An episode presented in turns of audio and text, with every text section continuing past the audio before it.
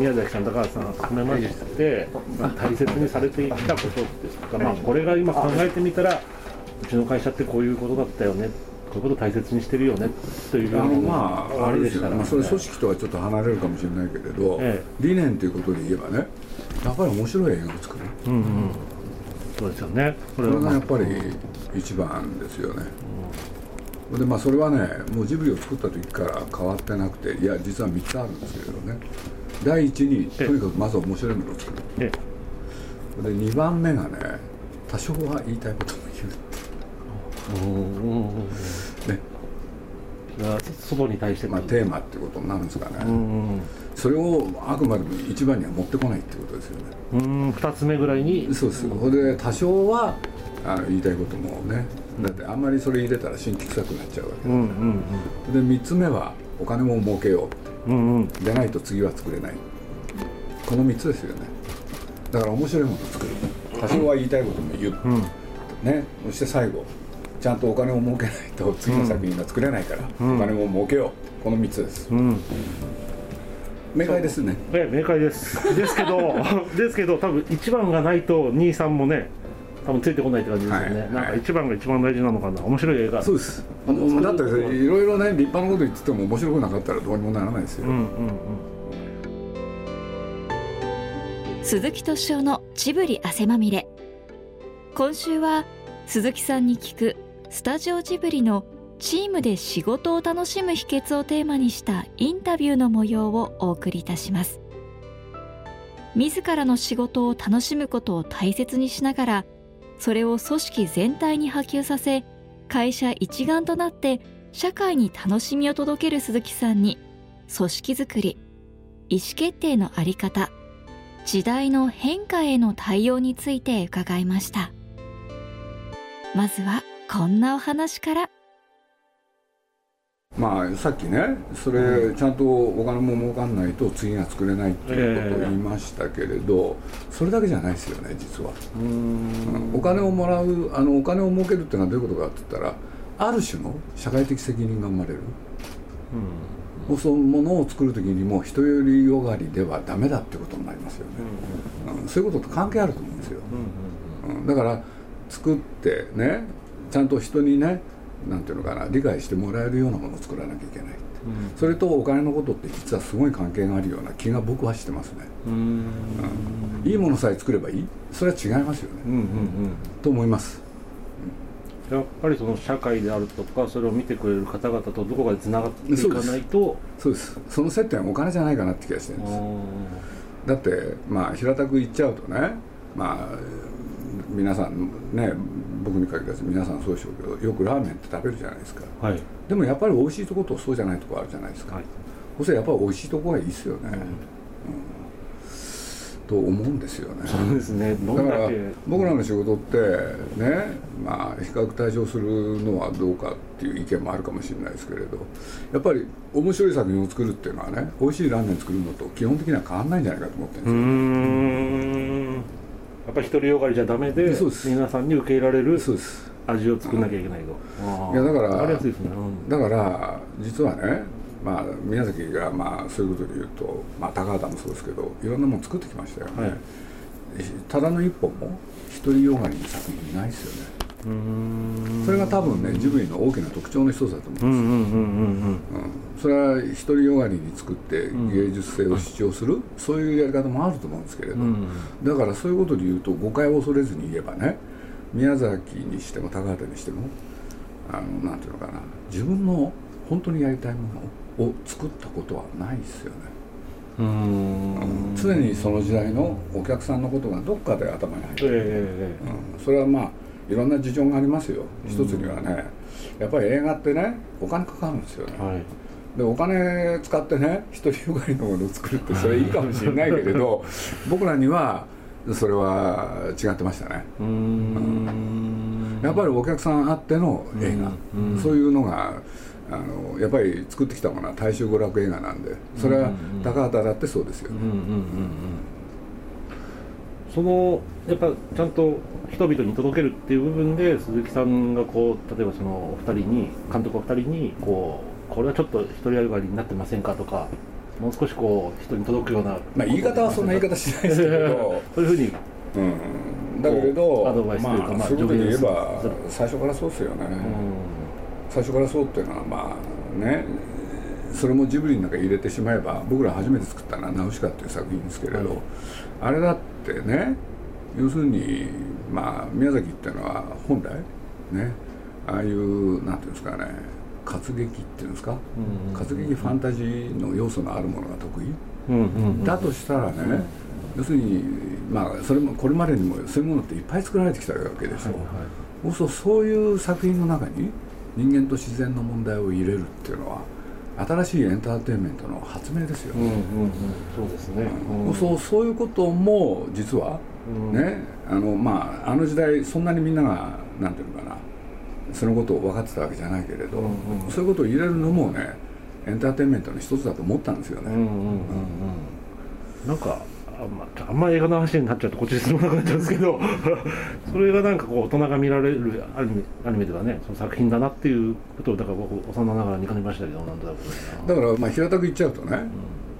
要するにナウシカやるときは簡単に言うとね自然を守る人がいい人でうん。自然を破壊するのは悪い人だっていうこういう基準ってそれまでなかったと思うんですよ、うんうんそうすると善悪のね、まあ活劇には善悪がつきまとうんですけれど、はいはい。あの時代においてそれを提案するっていうのはねお客さんに対して新しかったと思うんですよね、うん。うんそうするとそういうものにはお客さんって飛びついてくれますよね、うそういうことだと思うんですよね。んなんかなんだこれはってなりますよね。興味を持たれこれで考えてもらうとね、楽しいだけじゃなくてうん。ねあのためにもなるかなっていうね、偉そうなことも考えたんですよね、いや偉そうじゃ全然あのうんうんって言いにくいですね。あのそういうその人々を楽しませるっていうと同時にこう鈴木さんご自身もまあ仕事を楽しむことを結構こうなんていうんですかねご自身でまあ重きを置いてるというか、まあ、そういうふうな仕事の関わり方をされてるっていうふうにこう拝読したんですけどもそういう部分ってやっぱ大切ですか？ご自身の中では。うーん僕仕事ってね、まあ、逆説的に 逆説的に言うとね本来面白いもんじゃないんですよ。うんうん。だって仕事って何かっつったらその暮らしの糧を売る手段でしょ、うんうんうん。はい。そうすると面白いわけがないですよね。うん。むしろ辛い、だけれどそこにねその1日24時間のうちかなりの時間を割くわけでしょ、はい。だとしたらさっきの言い方を使えばね多少はうん。やっぱり面白いことあったらいいよね。そういう発想ですよね、ああ、そういうじゃあその,、まあ、その仕事の中の一部だけでも楽しもうというお考えは、どうせやるんなら楽しくやろうよってことですよ、うんうんうん、うん、そのつまんない仕事をねどうせなら楽しくやろうよっていうのが一番わかりやすい方になるんですかね、うんうん。そうそういうお考えはどういうふうにして芽生えられた最初からですか？その特番に入られた時とか。うーんやっぱりそうですね、まあ、僕はもともと出版社で。はい。でそういうことで言うといわゆる雑誌作りはい。っていうのをやってきて、基本的にはね映画作る時と同じスタイルだったんですけれど、ねうん。えやっぱりそうですね。やっぱり仕事ってやってみたらね結構面白い部分が多いわけですよ。うん。だとしたらねあのそういう考え方になってやっていった方が読者にも伝わるんじゃないかっていう、うんうんうんうん。そういうふうに考えたのは確かですよね、うんうん。例えばね、ええ。まあ、僕なんか最初週刊誌の記者なんですけれどそうするとね、まあ、僕のことを可愛がってくれた先輩っていうのがいてそしたらその人と付き合ってきてねなんて言うんだろう。別にね特段わざわざ教えてくれたわけじゃないけれど、はい。その人の書く文章がすごい面白かったんですよ。俺でなんでかなって言って彼のやつ読んでるでしょ。ええ。一行目が面白いんですよね。うん。そうすると一行目で人の心をつかむわけですよ。そうするとそういうことがねやっぱり学びましたよね、うん。あ書くにしても書き方ってこういうことなんだな、うんうんそれは例えば大学時代、ん。なんかままるで考えなかったことだし、お客さんにねいきなりねなんか記事を書いて読んでもらう時は一行目が大事、うん、それもねその楽しむっていうことの一つだったんじゃないですかね、うんうんっていう気がします、うん。そういう部分でご自身はそういう仕事の楽しみというのをこう見つけられたというか、まあ、そういう楽しさを感じる感覚が終わりだったと思うんですけどそういう。誰だってありますよそんなものあーそれが見つけられない方ってどいませんか？見つけられない部下とか見つけられないスタッフみたいなもの。まあそうやって聞かれると確かに。なんかこうやらされてる感じしないかなこの人とか。こいつ楽しんでるのかなとかっていうふうなだからねそれはね、うん、僕なんかよりむしろそうじゃない人がなるほどなと思った話をちょっとさせていただくとね、ええ、僕あの野球のね落合博満っていう方が、はい、ねちょっとなんていうのかな知り合いなんですけれどそしたら落合さんに教えてもらったことあるんですよね。選手を育てていく時にね何が一番難しいんですか？っつったらパッと答えてくれたんですよね、はい、今の選手はね野球の面白さを知らないって。うん。そうすると僕ら例えば子供の頃、うん、まあなんていうのかな空き地っていうのがいっぱいあって子供たちは楽しむために野球やったわけでしょ、うんうんうん、ところが今ねその後日本は反映することによって野球やろうと思ったらあるチームに入らなきゃいけない、そうすると最初からねそこでの目的は楽しむことじゃないですよね。勝利でしょ。そうなりますね。でしょ、ええ、そうすると野球ってのは本来面白い。実を言うとキャッチボールだったら楽しいんだと。それを分からせるのが分かってもらうのがね結構大変なんだとだからある期間ねとにかくねもうキャッチボールだけさせるとか、うんうん、そういうことをやるらしいややってたっていうことをおっしゃっててなるほどなと思ったことあるだからまあやるようなんですけどなかなかね、うん、その越さんって落合さんに聞いて何年ぐらいかかるんですかねって言ったら3年ぐらいかかるかなとかなんか言ってたんで。新しい人だとね僕は割とやる方法はね、ええ、あのどっかの掃除をしてもらうんですよね掃除ですか？そう。そその掃除のやり方でね、ええ、大体その人の特性が分かるしね。うん。いいろんなねいろんな人がいるんですよ、はい、あのここちょっと掃除してって汚い部屋をやらせるでしょ。そうね短い時間であっという間に掃除する人いるわけですよ、はい、そうするとこれなんか見てて面白いですよね、うん、でなんで面白いかっつったらね、とりあえず目の前から雑雑多なものが消えたっていうだけでね、うんうんうん、それを一体どこへ置いたんだろうってことがあるわけでしょ？よくあるんですよ。クローゼット開けたらみたいな話ですよね、うん、ところがねあの一方で一個一個ちゃんと点検して、ええ、俺でそれをどうやって整理したら、はい、ねあの本当に片付けられるんだろうかって言って時間のかかる人もいるわけですよ、うんうんうん、そう俺どっちがいいかって言ったらね、はい多分後者ですよね。何でもいいからきれいにすりゃいいっていうのは、うんうん、ね問題ですよね、うんうん、なんか向こうでうなずいてる。あやっぱ後者の方が。と思いますよ、うん、だから掃除したらね本当は大事なことはね後であれどこやったって言った時にパッとそこにどこを置いたかを言える人でないといけないでしょ、うん、だから僕自身がね実を言うと趣味が掃除っていうぐらい掃除が好きなんですけれど 何をどうやって整理して掃除するかって、うん、結構ね自分自身にとってもずっとテーマだったし、うん、それから新しい人と知り合うとね、はい、必ず掃除してもらうんですよ。でその中でこの人何向いてるかなってなんとなく見えてくるんですよね、それはありますね。これってどういうことはそのやっぱ掃除をしてって言われた時のそのちゃんとした目的を分かってるかどうかみたいな違いになってくるんですかね。だから自分でその目的をどうやって持つかでしょ、う。ん、そうそういうことですよね、うん、だからまあそういう人はいなかったけれどとりあえずきれいにすればいいんですかっていう質問だって本当はありますよね、うんうんうんうん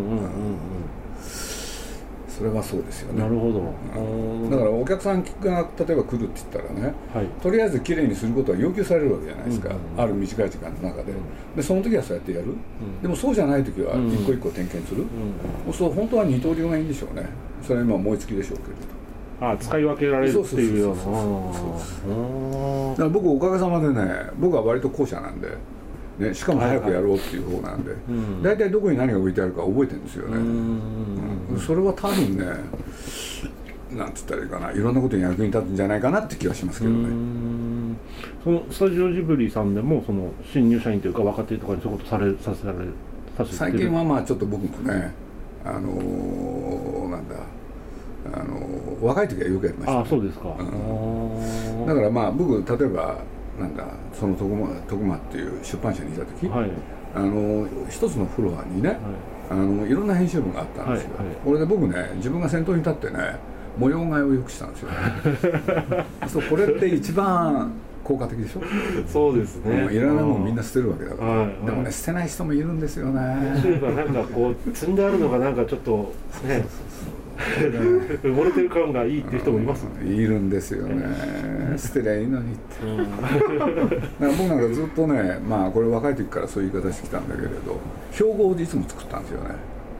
標語標語、標語、はい、それこそコピーですよ、ね、コピー俺ね僕ねでっかい字でね書くん。ですよ迷ったら捨てろそうこの基準って大事でしょ、うん。うん、迷ってしまう人がいるん。ですよね、でしょ？だから迷ったら捨てろって、うん、それからもう一回買うことのできるものも捨てろって、うん。この2つぐらいあるとね随分楽になるんですよね。ああなるほど。だからその掃除をやっていく間にね、そういうことを伝えた人もいるし、うんうん、まあそういうことをねおのずから知ってる人もいるから、うんうん、だから掃除って実を言うと貴重な機会だじゃないかなっていう気は僕はしますけどね。仕事を楽しめてない？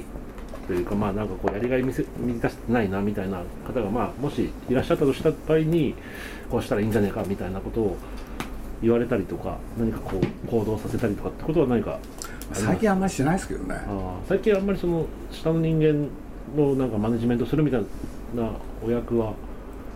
そこまで多くない感じですかね。うんどうなんですかね。ちょっと元気のない子がいたりするとね。なんか少し元気づけたりね。そういうことはやりますね。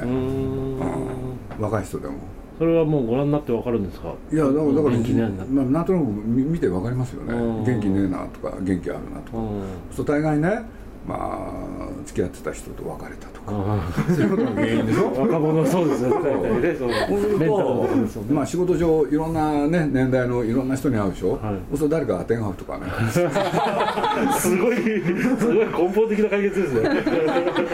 よく知ってますけどね。すごいですよ。3日でもう全然元気になっちゃってへえ オーラの色を変え例えばなんか飲みに連れてって話聞いたりとかそういうことじゃないんですね。そんなことしたって意味ない。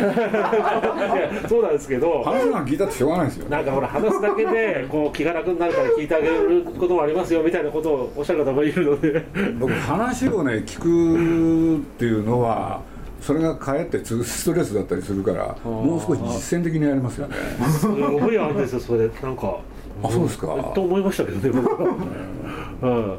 だから仕事なんかもね、うん、自分に合う仕事だとかいろんなこと考えてるよりね仕事っていうのはお金を稼ぐね。自分の家庭生きていく上での家庭を売るためにお金を売るんだと、うんうん、でそういうことさえ分かってれば割り切れるじゃないですか、だから僕は嫌だって言ってるんですけどね仕事っていうのは、ね。そうすれば働いてお金をもらう。それによって自分は暮らすっていうこの単純明快なやつをね、うん、もっとみんななんていうのかな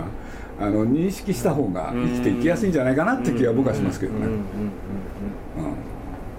なんで働くって言ったらね本当働きたくないですよね。そうですよ。好きなことやってたいですよ。そうです。いやだからまあ今こういうご時世で今のねみんなテレワークだなんだっつって在宅勤務が増えてるでしょ、うん、これってね問題だと思うんですよね、うん、こでやってたら僕みたいな人は朝起きないですよね。だって会社があるから行くんだ起きるんだもん朝わかりますわかります。でしょ、うん、だからまあ僕なんかね、まあ、この時代に逆らうのかもしれないけれど在宅もいいけどさあんまりやってるとみんな会社来なくなるから、うん、でおまけにそれによって心に病になる人もいるから、うん、なるべく会社来たらいいよっつって。あ今じゃあスタジオジブリさんはそういうスタンスであのでもまあどうしてもそれにこだわる人にはね認めてますけどね。あ在宅在宅に、うん、でも僕はなるだけなら会社行ったらいいですよ、そんなねあのー、なんだ半年も1年も在宅勤務やってたら会社行かなくなるんですよ、うん、であやくなっておかしくなるでしょ、うん、と僕は思うんですけどね、うんうんそのやっぱりその何かものを作るっていうクリエイティブな部分ってこう一人でこう考え込んでてもなかなかこう突破できない部分があったりするじゃないですか。でもね人間ってまあ実を言うとジブリでもね、ええ。まあなんだあの緊急非常事態宣言でしたっけ、はいはい、あれが出た瞬間、まあ、世間に習おうっつって、えー、それに乗っ取るわけですよ、はい、そしたらね絵描く人たちも含めて在宅勤務にしたんですよね、えー、2週間、えー、そうしたらねびっくりしましたね。でなんでかっつったら生産性どうなるのかなってちょっと気にしてたんですけど、上がったんですよね それ分かります？どうしてか。やっぱり真面目ですよね日本人って。うん。そこにも問題っていうのかね。問題じゃなくて僕らなんかね あの宮崎が、まあ、まだ一生懸命君たちはどう生きるかなんて作ってるんですけどね、まあ、皆さんみんな休みにしたんでねこの間に遅れを取り戻してくださいってやってたんですよ、うん、そしたら取り戻すどころか早くできてきちゃって 困っちゃうわけですよでまあそれを経験したことによって僕はもうなんていうのかな分かったっていうのかね、勉強になったのはやっぱり日本って共同体？だってあれでしょ？非常事態宣言ですって言ってこれで休業要請するとみんな本当に休むでしょ、うん、これって共同体でなきゃ言うと聞かないですよね、だから西欧とそれからまあ中国も含めてだけれど、東洋？やっぱり基本的に違うってことが改めて分かったですよね、放送を簡単に言うと西欧は個人主義、でこっちの東洋は共同体、うん、だから一つの命令でみんな言うこと聞くわけですよ、うんすね、こっちは言うこと聞かないですよ、まあ、よく言えば団団結力とか組織力がなんかやっぱねあるというかみんなとね同じことやろうっていうあれなんですよ。だからさっきの,、あの在宅勤務でやってって言ったら、まあ、ある種のノルマあるでしょ、うん、そうするとみんな一人だとね真面目にやるんですよ、で会社来ると働かないんですよね。僕の知り合いにねまあポニョを歌った藤巻さんっていうのがいてね、えー、この人この人なんかもねフェローっていう制度でやってるんですけれど、はい、その会社行く日が少ないんですよね、うんうんうん、そう何が起こるかっていうとね結局ね朝起きないんですよ、うん、でね昼あの朝どころか？大体起きるのは午後2時。でそこからね行動してね。で夜がね酒飲みに行ったりなんかするわけでしょ、うん、ほな泥棒の仕事ですよ 小さん書いちゃっていいんですかこれいいっすよね。うん。いやでも東京ちゃんすごくわかりますよ。もうなんか時差通勤と称してすごい起きるの遅いですもんね。絶対そうなっちゃうんですよ。まあわかりました。だから会社があるからね会社の効用ってことで言うとね、会社があるからみんな早起きするんですよ、で会社があるから行くんですよ、なかったらどうするんですか、うんそうですね。みんなでやってることの中で自分だけ、ね、遅れたりとか休むわけにいかないって話ですもんね。だから僕なんかもいろんな方にねずっと言われてねなんでね会社勤めをやめてフリーにならないのかって大変ですよフリーってね、うんうんと僕は思うんですけどね、うん、だって自分のこと自分で管理しなきゃいけないわけでしょ？管理は誰かにやってほしいですもん そう。わかりました。それでそのやっぱ日本という国はやっぱ組織がねで動くことが重要というか長けて長けてる、うん、だから日本だって個人主義が発達した時代もあれば、うん、そうじゃなくて集団でっていうのはある。でちょうど今はその集団の時期ですよね、うんうんうん、だからこの後はね、それひっくり返るんじゃないかなってどっかで思ってるんですけど。そう思いますやっぱこうで何ができるかみたいなことは問われる。そうそうそう。っていうのがねそういう人が出てくるんですよね。あ多分そうだと思います。みんなを信用しないで、うん。うん、だから僕はあの「平家物語」っていう本があるんですけれどねあれ読むと面白いんですよね、うん、みんな個人主義ですよ、うん、そう今の日本人とまるで違う。実に面白いですよ、うんうんうんうん、だから名前っていうものが大事だったしね。だから人と戦う時に必ずね自分の名前をね、まず名乗るんですよ、で「お前は何だ」っつって、うん、子と子の戦いですよ、だからねあの平安平家物語読むとね今の日本人とはまるで逆の日本人。つまり個人としての日本人がねいるんですよね。だからいね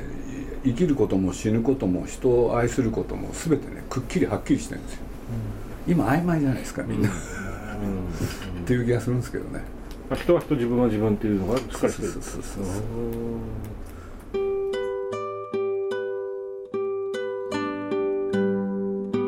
鈴木さん流のチームで仕事を楽しむ秘訣いかがだったでしょうか？来週もお楽しみに。